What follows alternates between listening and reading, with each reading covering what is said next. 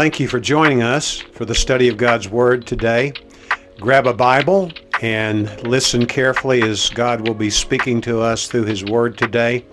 And may the words of my mouth and the meditation of our hearts be pleasing in your sight, O Lord, our rock and our Redeemer.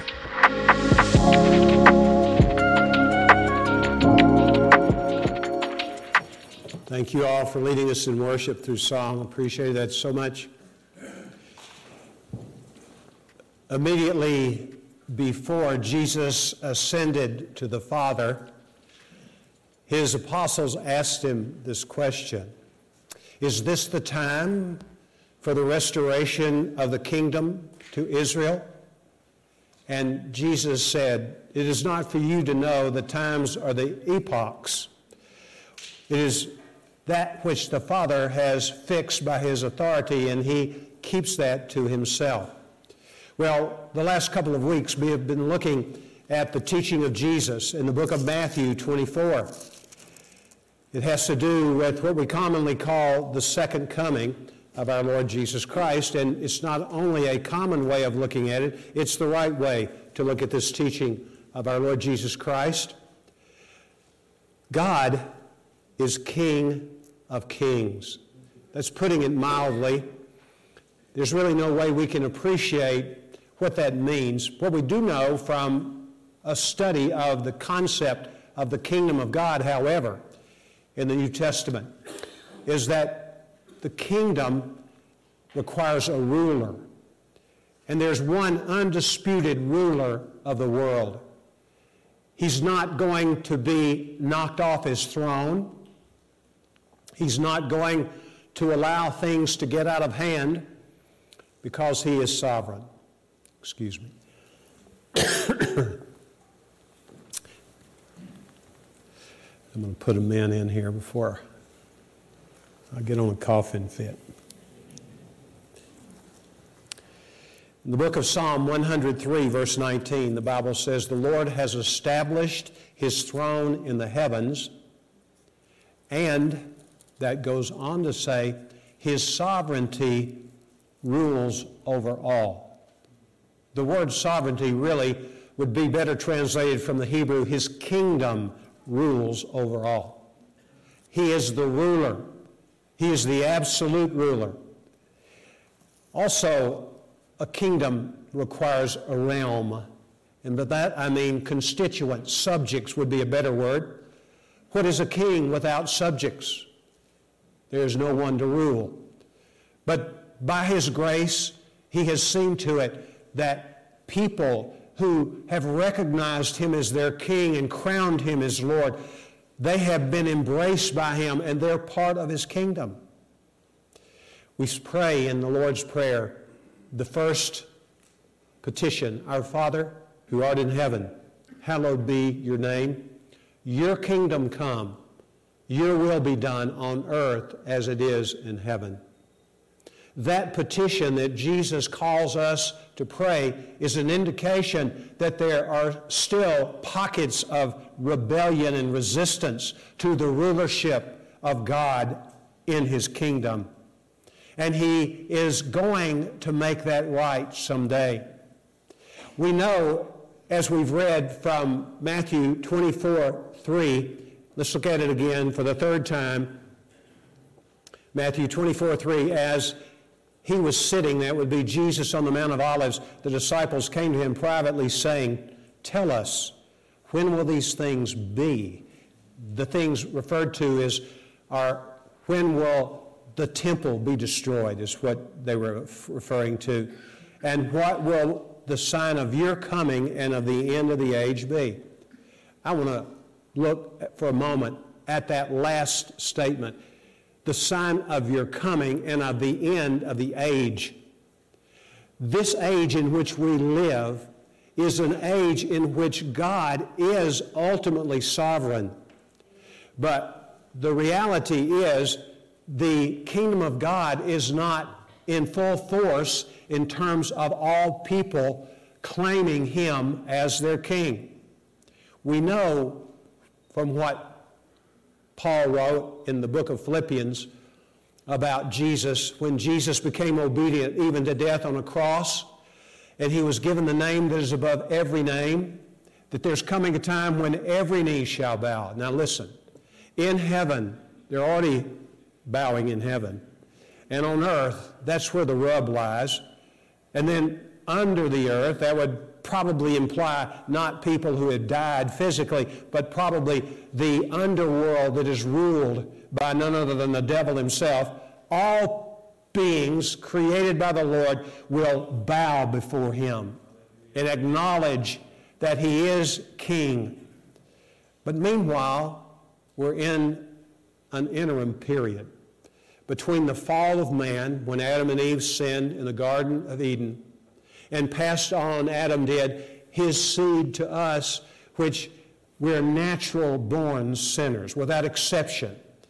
We're born in this world with a sinful nature, is what the scripture teaches.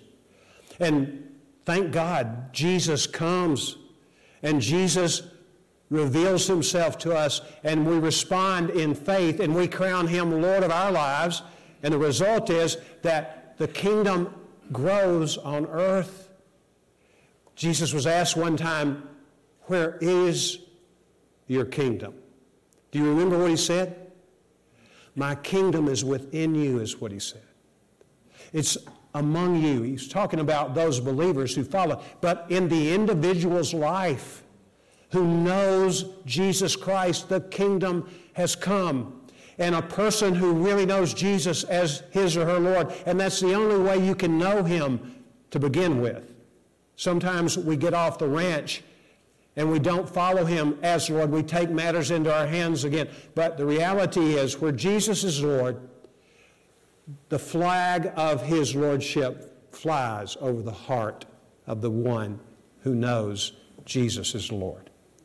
So the kingdom is here in part and there's coming a day at the end of this age, there's coming a day when Jesus is going to call all who have died, not just those who have died in Christ, but all people are being called out of the grave to a resurrection of the body. To those who know Jesus Christ, we are going to have a body that is just like His. It's an eternal body. To those who don't know Jesus Christ, they're going to be raised to judgment in those bodies through which they sinned. Have you ever stopped to consider that we will be people who will be justified by Christ's presence in our lives and what He did through us? And the Bible speaks of our receiving rewards, actually. We don't hear a whole lot about that. I don't really think about it all that much. But we do know, as Paul himself said when he was on death row in Rome, in 2 Timothy rather, chapter 4, he makes this statement. He says, The time of my departure has come, he said. I have fought the good fight. I have finished the race. I have kept the faith. And now it's ready for me to depart and be with Jesus. I've looked forward to this for so long. You can hear his voice almost. And he said, I'm going to receive the crown of righteousness that is reserved not only for me, but for everyone who loves his appearing. Do you look forward to the appearing of Jesus Christ? We are studying what we call the second coming of Christ, obviously. And our response to what we learn will be telling as to whether we really love his appearing and will receive this crown of righteousness. There are other crowns, the crown of life. I'll talk about that a little later if I remember when we get to that part of this text that would suggest it would be appropriate in application of what lies ahead. But the kingdom of God is only partially in play in the lives of people who are created in His image only partially. But at the appointed time, at the end of this age, Jesus is coming again. There's going to be a resurrection of all humanity, some to judgment and some to reward. Eternal reward, eternal judgment. But then, in addition to that, there's going to be the inauguration of what is commonly called the millennium. The millennium will be a time of a thousand years. It will be preceded by seven years of tribulation. We're going to look at that a bit later in our exploration of this passage. This is all introduction, obviously. But what we do know is at the end of that thousand years, there's going to be a rebellion. At the beginning of it, Satan is put away in chains so that he cannot exercise his influence in total. But there will be those during that thousand years who, even though Jesus is reigning on earth, he is in his element as the king of the universe. There'll be people who will rebel at the end. Satan will be released and he will mount a mighty charge. He will gather all those beings, whether they are demonic fallen angels or they're people who are alive at that time, and there will be a massive war. We know it by the name Armageddon on the plain of Megiddo. Some of you have been there in Israel. You know how vast that plain is. You can see how such a conflagration will occur. But we know who's going to win, don't we? Isn't the, the devil rather dense? He never gives up, but he will be once and for all done for.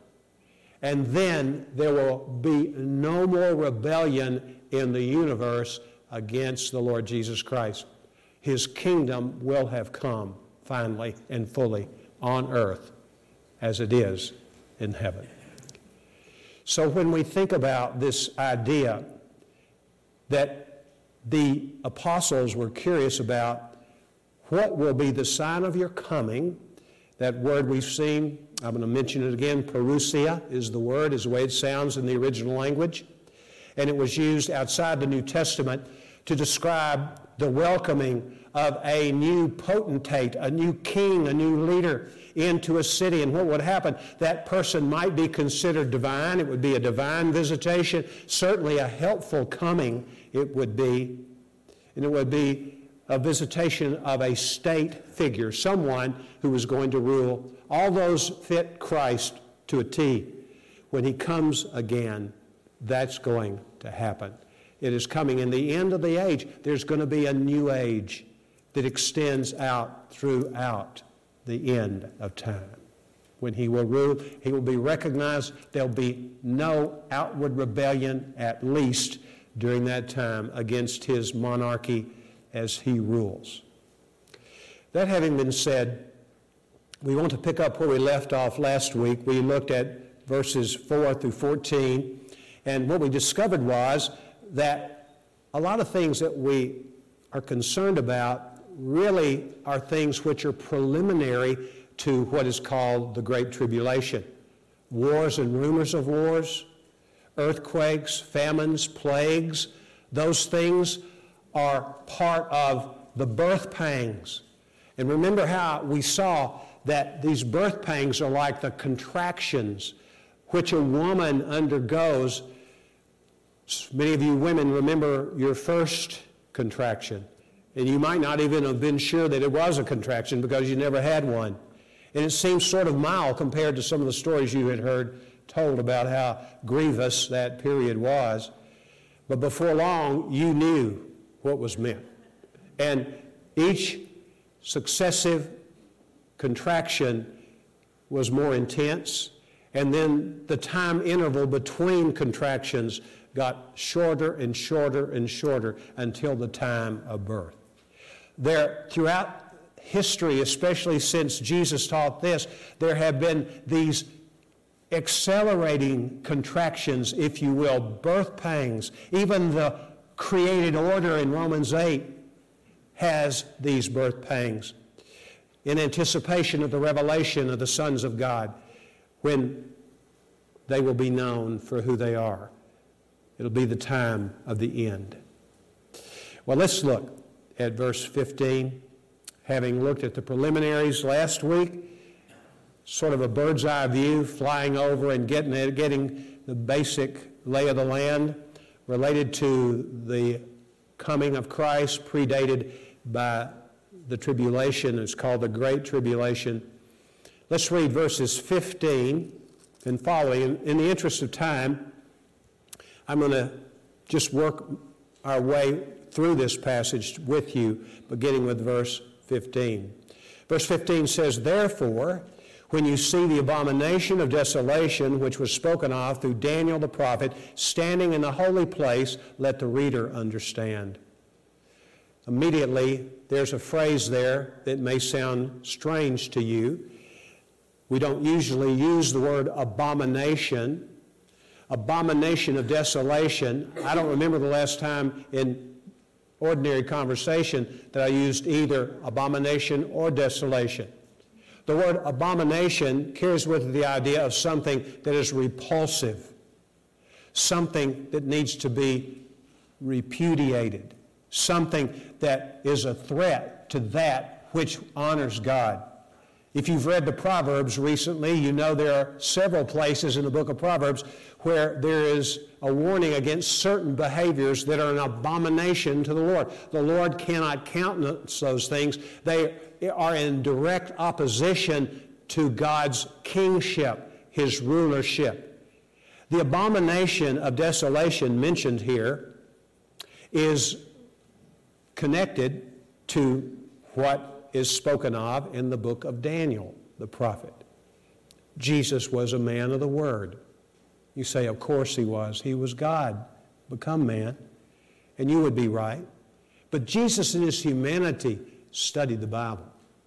He knew it backwards and forwards, I'm sure. And he knew the relationship of the things which the prophet Daniel was given by the Holy Spirit to be recorded in his prophecy.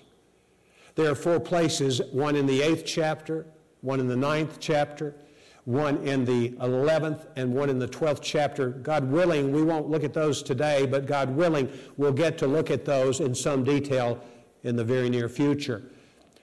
This whole idea of Jesus giving this information, there are two main things you and I need to remember. And I've asked the Lord to help me to say them in such a way that they will not be confusing. And I'm counting on Him doing this. When Jesus gives this teaching, one thing He had in mind was giving a description of the responsibilities that the first generation of followers of Christ were obligated to do as time neared the end of what is known as the War of the Jews. And he wanted the people to be ready for that historical event. And he had in his own mind something that had happened two centuries about before that.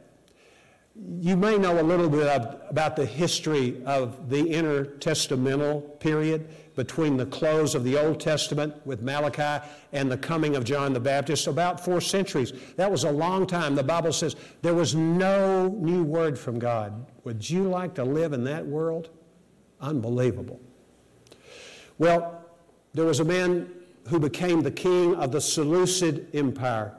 He was a Greek. His name was Antiochus Epiphanes IV. He had a hatred of the Jews. He didn't know them, but he was anti Semitic to the core. And he was on a mission when he came with his forces and landed on the shore of Israel and began to march toward Jerusalem. His goal was to make a statement about how much he hated and would not tolerate the practice of Jewish religion. In order to show where he stood, he had a statue of Zeus, the Greek god, the chief god of Greeks. He had that statue with him wherever he went, and when he got to the temple, he gave instructions for that idol to be taken in to the temple. That would be an abomination of desolation, wouldn't it? For sure. But that's not exactly what's mentioned here. But he took it in there. And then, in addition to that, he took a sow pig. and placed the pig on the altar where blood sacrifice was made for the sins to be atoned for Israel. And he put it there and sacrificed it to a pagan god, an abomination of desolation. Jesus was familiar with this. And he had that as an historical point in the past that he referred to in his own thinking and probably was at the back of his mind when he talks about this abomination of desolation. What happened in 70 AD? Well, a man by the name of Titus Flavius, he was a general in the Roman army. He later became Caesar for only about two years after this event. But the year was 66 AD. He came in to Palestine and he was committed to taking control of Jerusalem and the nation. It seems that the various parties who were just sick and tired of being under the thumb of Rome. They were intent upon taking full control, and they had succeeded of Jerusalem, and they were ruling it absent of any Roman influence. So Titus came, and in 70 AD, after a long siege, there was an actual five month siege, less a few days, to surround the city and try to get the people to give in propaganda was used, and all kinds of effort was made short of tearing the walls down. And then finally, giving up, he said, We've got to attack. And he gave orders, you may recall, to his soldiers don't desecrate their temple. But they didn't listen. Men do things they wouldn't do in their right mind in war.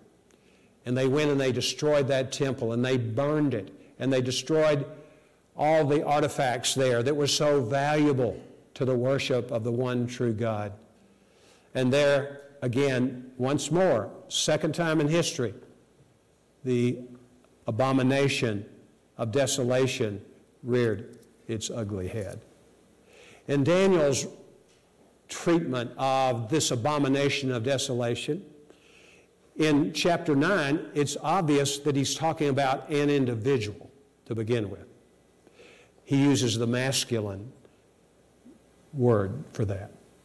But in the other two, at the end, chapters 11 and 12, he seems to be talking about a place, not a person. And that has created some problems for interpreters of the Bible. Is the abomination of desolation a person, as I believe, the Antichrist, or is abomina- abomination of desolation a place? Well, it's both because in the case of Antiochus Epiphanes, in the case of those warriors who destroyed the temple under Titus, there was a place and people desecrated the place. It was a holy place that was desecrated. And it was abomination. It was something that was utterly reprehensible to God. Oh, just unbelievable. So this is what we're told. When you see the abomination of desolation, which was spoken of through Daniel the prophet standing in the holy place, let the reader understand. This is the sign that the Lord is coming soon. I mean, like very soon. And we know that we can look back to this abomination of desolation expression in 70 AD. And we can look forward. There's coming a day when the Antichrist is going to show up, and we who know Jesus are going to know who he is. We will know, I believe, because we have the blueprint here that God has given us so that we will know these things and we can be prepared for them and respond appropriately to them. With that having been said, how do we respond appropriately? Remember, these are directions given to this particular set of people to whom this was first revealed in the time after this discourse in the early 30s AD, leading up to the 70s. This will, I hope, encourage you, what I'm about to tell you. The greatest church historian in the early history of the church was a man named Eusebius Eusebius records information about a visitation of Jesus. I'm sorry I don't have access to the Eusebius text itself. I'm doing this as secondhand information, but the person from which I received it is a well known and honest scholar, loves the Lord. And what he tells about Eusebius' writing, Eusebius told about these people who had a visitation from Jesus. I don't know if it was a vision or a dream, I don't know which it was, but he spoke to them and warned them, and he told them, Get out of town. You know what they did? They packed up their belongings and they made haste and they got out of town. They did exactly what Jesus says here to flee. Ordinarily, when we think of someone who says he or she is a believer, who runs, that that's a sign of cowardice. But not so in this case, and not so in so many other cases. If you were to look at the 10th chapter of Matthew, and Jesus gives orders to his apostles or disciples as they're going out. And on verse 23, when he's winding up his orders for them, he says, Whenever they persecute you in this city, flee to the next. Why would the Lord want we who love him, we who are sharing the gospel, that's what these disciples or apostles were doing, why would he want us to flee? Because he has people elsewhere who are ready to receive the gospel, and those people in that particular situation are not interested in us and the gospel. You remember what Jesus says if you go into a village and you preach and they don't receive it, what does he say? Dust, get the dust off your feet and go to another village. That's what he said. So there's nothing necessarily, and I use the word necessarily advisedly, there's nothing necessarily wrong with fleeing. Take the Apostle Paul, for instance. His first station of ministry. He started preaching the gospel just as soon as he got his sight back and was baptized.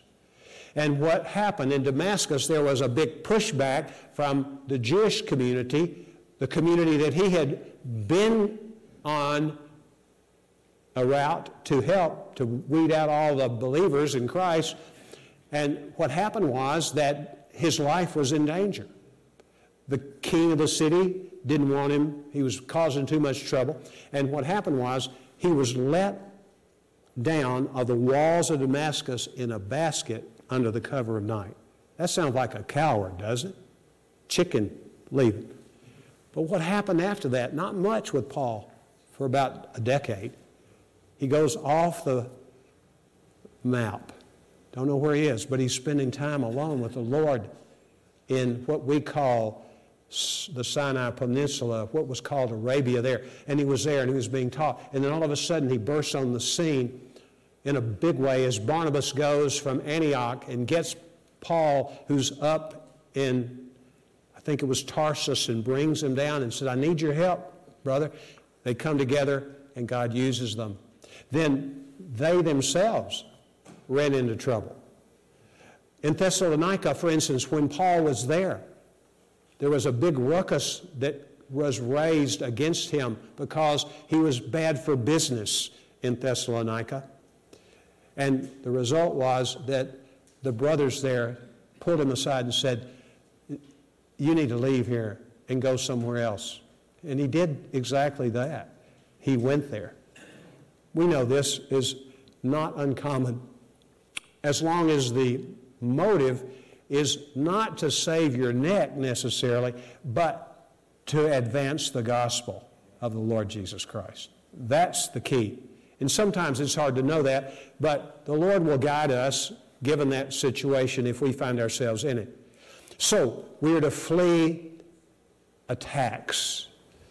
Okay, in verse 16, then let those who are in Judea flee to the mountains. Get out of there. I think I have yet to tell you where they went. There's an actual place, Pella is the name, not to be confused with Petra. Both are in modern day Jordan, the sites of those places, but Pella was a place in the northwest of what we now call Jordan. And so these believers, when they got that message from Jesus, remember, before 70 AD, they received it. And had they not known this text, probably, this teaching of Jesus, they would have maybe ignored it, but they went and they formed a beautiful church that had influence in that city, but also people went out from that center of Christian life and pray, preached the gospel and shared Christ with people. They fled to the mountains. Let him, verse 17 says, who is on the housetop not go down to get the things out that are in his house, and let him who is in the field not turn back to get his cloak. So here is not only a statement about fleeing attacks that could impede the advancement of the gospel, but it's also a picture of fleeing attachments what would there be inside the house if you're on the rooftop and it was a common place for relaxation, especially in the warmer months where people would go to escape the heat of that Middle Eastern sun? What would be the purpose in going down? To get things out that are in the house. Things can be impeding, can't they? They compete for our affection. He said, hey, don't worry about them. Remember what I told you. Seek first my kingdom and my righteousness, and all these other things will be added to you. You're going to get what you need to eat and be clothed with, something over your head to keep you from the elements. And also, what about the people in the field? Maybe the people on the housetops think, man, I need to get some of that jerky down there and some of those things that won't perish. I'm just going to fill my bag a little bit. But Jesus says, don't do it. Go. It's too urgent a situation. And the people who were in the field, they went back to get some clothing. They might need it. it may be warm now, but it's coming a time when I could use that cashmere coat in winter. And then you look at verse 19, but woe to those who are with child and to those who nurse babes in those days. Ordinarily, when Jesus pronounces a woe on people, it's not a good thing. This has nothing to do with anything negative. It shows the heart of Jesus for vulnerable people. Pregnant women and the babies whom they care are among all people probably most vulnerable. And babies who are being nursed, they're vulnerable, as is the nursing mom. Woe, in other words, pity on you. May God take care of you. And then verse 20 says, But pray. Here's the other thing flee but simultaneously pray. And in each case, the word flee would be translated keep on fleeing. Don't stop. Go until you reach the destination I have designated for you. And then also here, pray. We know the Bible says earlier in Matthew in chapter 7, keep on asking and it will be given to you. Keep on seeking and you will find. Keep on knocking and the door will be open to you. So, Pray that your flight might not be in winter. Why winter? Winter is the rainy season in what we know as Israel. After a long period of dryness, torrential rains come in the heights. And as the water has a, a mainstream and then lots of tributaries, the power of that water, it becomes a wall and it can be very dangerous. So pray that it won't happen in winter. And by the way, before I forget it, Eusebius tells us that these people who went to Pella to form a church there and to use that as a base camp of operation going forward, they left not in the winter because this abomination of desolation came in the warmer time. The Lord answered that prayer. Pray for safety. Or on a Sabbath. Why the Sabbath? These people were people who had forsaken the law, and now what were they doing? They were meeting in a different day. They didn't even meet on the Sabbath day. Well, I don't know exactly what was happening, but I have a suspicion, and I think you can see the legitimacy. This is an educated guess in a way, but maybe it's the truth.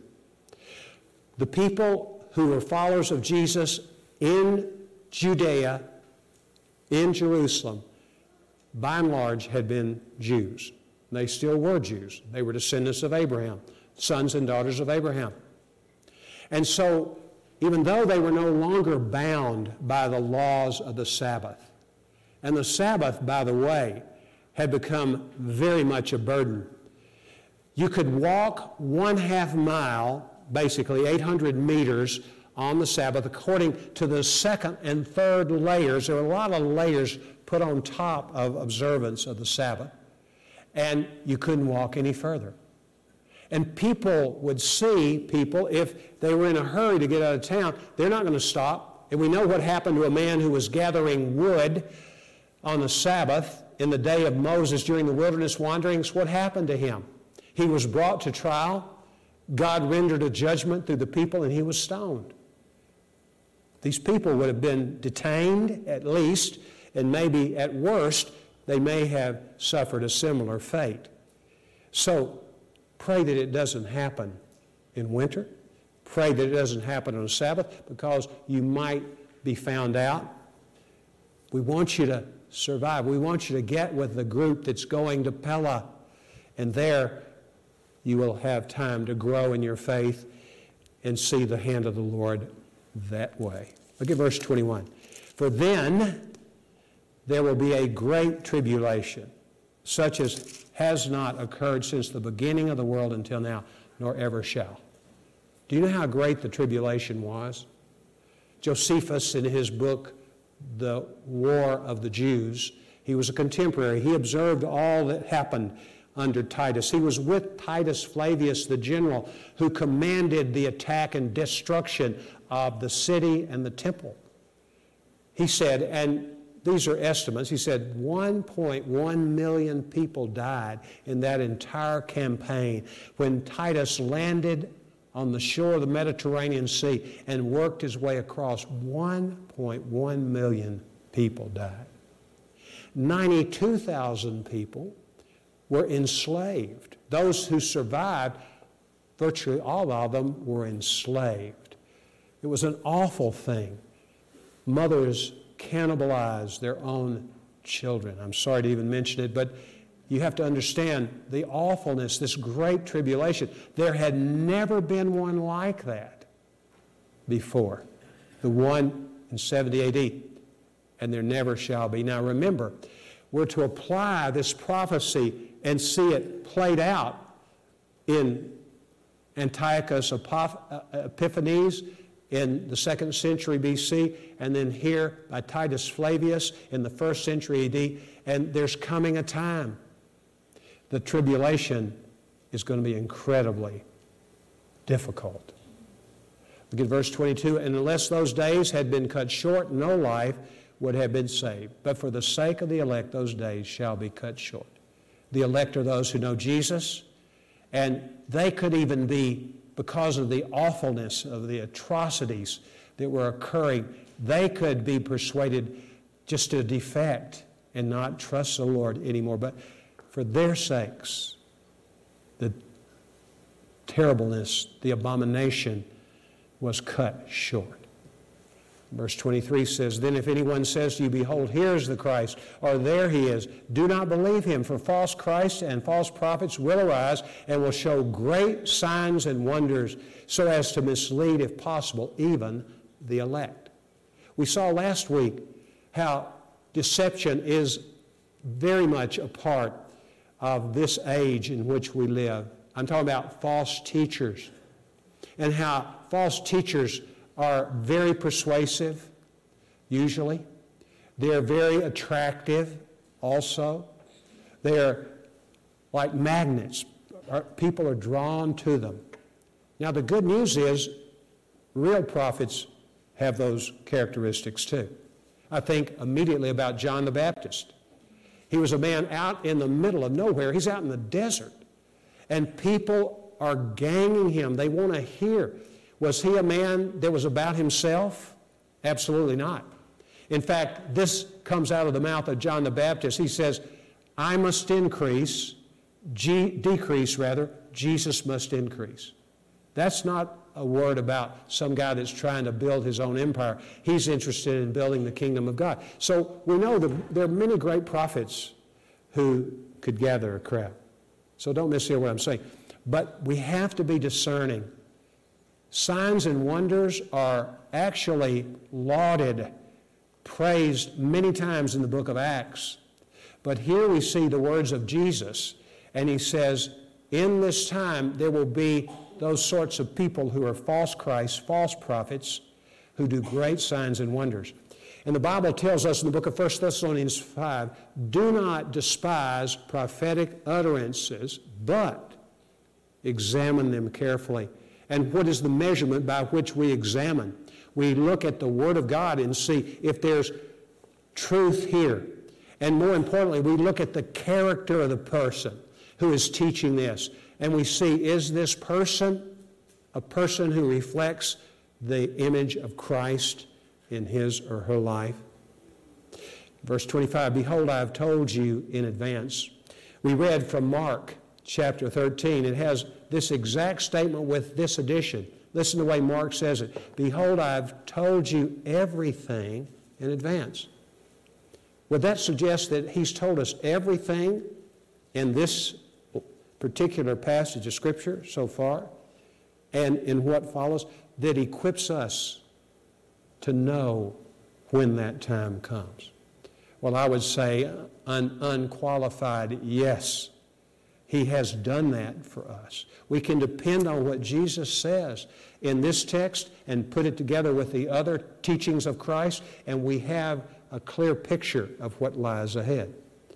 Verse 26 If therefore they say to you, Behold, he is in the wilderness, do not go forth, or behold, he is in the inner rooms, do not believe them. Here again, another warning. Don't pay attention to false teachers. No matter how impressive they are, don't pay attention to false teachers. Now, I want to spend just a few moments as we wind our time up together. Tribulation. The Bible speaks a lot about trials and tribulation. Jesus himself said shortly before he died on the cross, in private to his apostles, he says, In this world you will have tribulation. Thank you, Jesus. But he knew it, and it's because of our identification with him. He said, But don't worry, I'm with you. That's the key. When the Apostle Paul was on death row in Rome, headed to the place of his beheading at the judgment of Nero, Emperor Caesar, he said, It's a poignant moment. I can feel it. His humanity comes out. He said, Everyone has deserted me. Everyone. All these people I've poured my life into and given my life to, they have deserted me. Unbelievable. He was alone. But then he caught himself. He says, But Jesus was with me.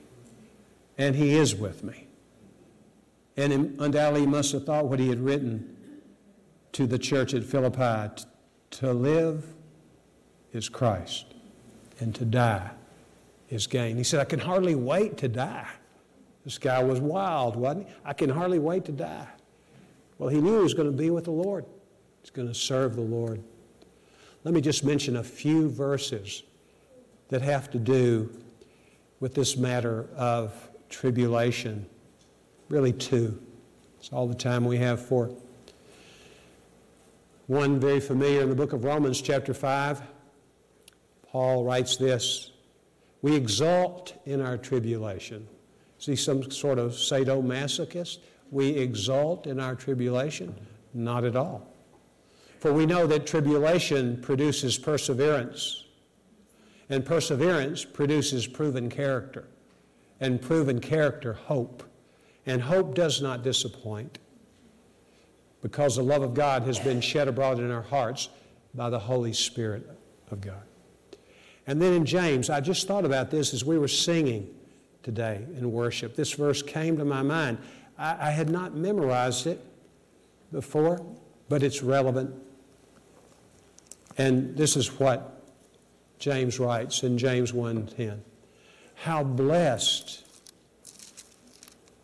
is the man who perseveres under trial. For once he has passed the test, tribulations in your life, trouble in your life, in my life, are designed to test us. And we test out well, then we take a deep sigh and say, Lord, I, I've learned my lesson. I can't tell you how many times when I've gone through a period of great testing, I said, Lord, I've got it. You don't have to test me another time, and I'll be really good with it. Well, I haven't passed the test yet, evidently, because the tests keep coming. I think they're going to be a part of my life, all of my life, not because I am reluctant to change. That is the case too often in me, I must say that. I'm slow to obey sometimes. But because we're in a world, we're in a war. And we have an enemy who hates us. But what we do also have is one who is greater in us than he who is in the world and is the chief archangel of hate. Blessed is a man who perseveres under trial, for once he has passed the test, he will receive the crown of life, which the Lord has promised to those who love him. It's easy just to sort of shut down sometimes when I'm working on memorizing a verse or getting to the end of a verse. It would be a, a, a shame for me to do it or you to do it when he talks about the crown of life, which the Lord has promised to those who love him. What does this verse suggest will tell the Lord that I love him? I don't quit. That's what it is. I don't quit on him. I'm willing to submit to his authority as my king. Remember, we are subjects of the king. Also in James, James was the brother of Jesus, the half brother of Jesus. And he says, Submit yourselves, therefore, to God. Resist the devil, and he will flee from you. You notice the order? Submission to our King. And then the promise is what? We can resist the devil. And here again, the word resist, it's the word that's translated most often in the New Testament stand up. Stand up to the devil. And do exactly what Jesus did in the wilderness when he was tempted of the devil. What did he do? He answered every challenge and every temptation, every trial with a word from the Word of God that was appropriate for overcoming that temptation. We're to be men and women of the Word of God. Not just in the sense that we know a lot of it, but that we put it in our hearts, we practice it, and that in itself enables us to deal with tribulation. Tribulation is coming. And there's no escaping it if you're a Christian. You're going to have some form or the other. I'm not a prophet, so I don't know when it's coming, but what I do know, I believe what Scripture says. I believe what God says in His Word. And we can't pick and choose that which we want. It's all His Word. And we need to listen carefully for His voice. Let's pray. Lord, we thank you for your word and how your Holy Spirit has given it to us through people who are human like us, who are willing to be used by you. None of us will ever write Scripture, but Lord, we can ingest it and digest it and seek you with all our heart, and then listen for your voice when you speak to us and be ready to obey you as we get ever closer to the end of this age. We ask this in your name. Amen.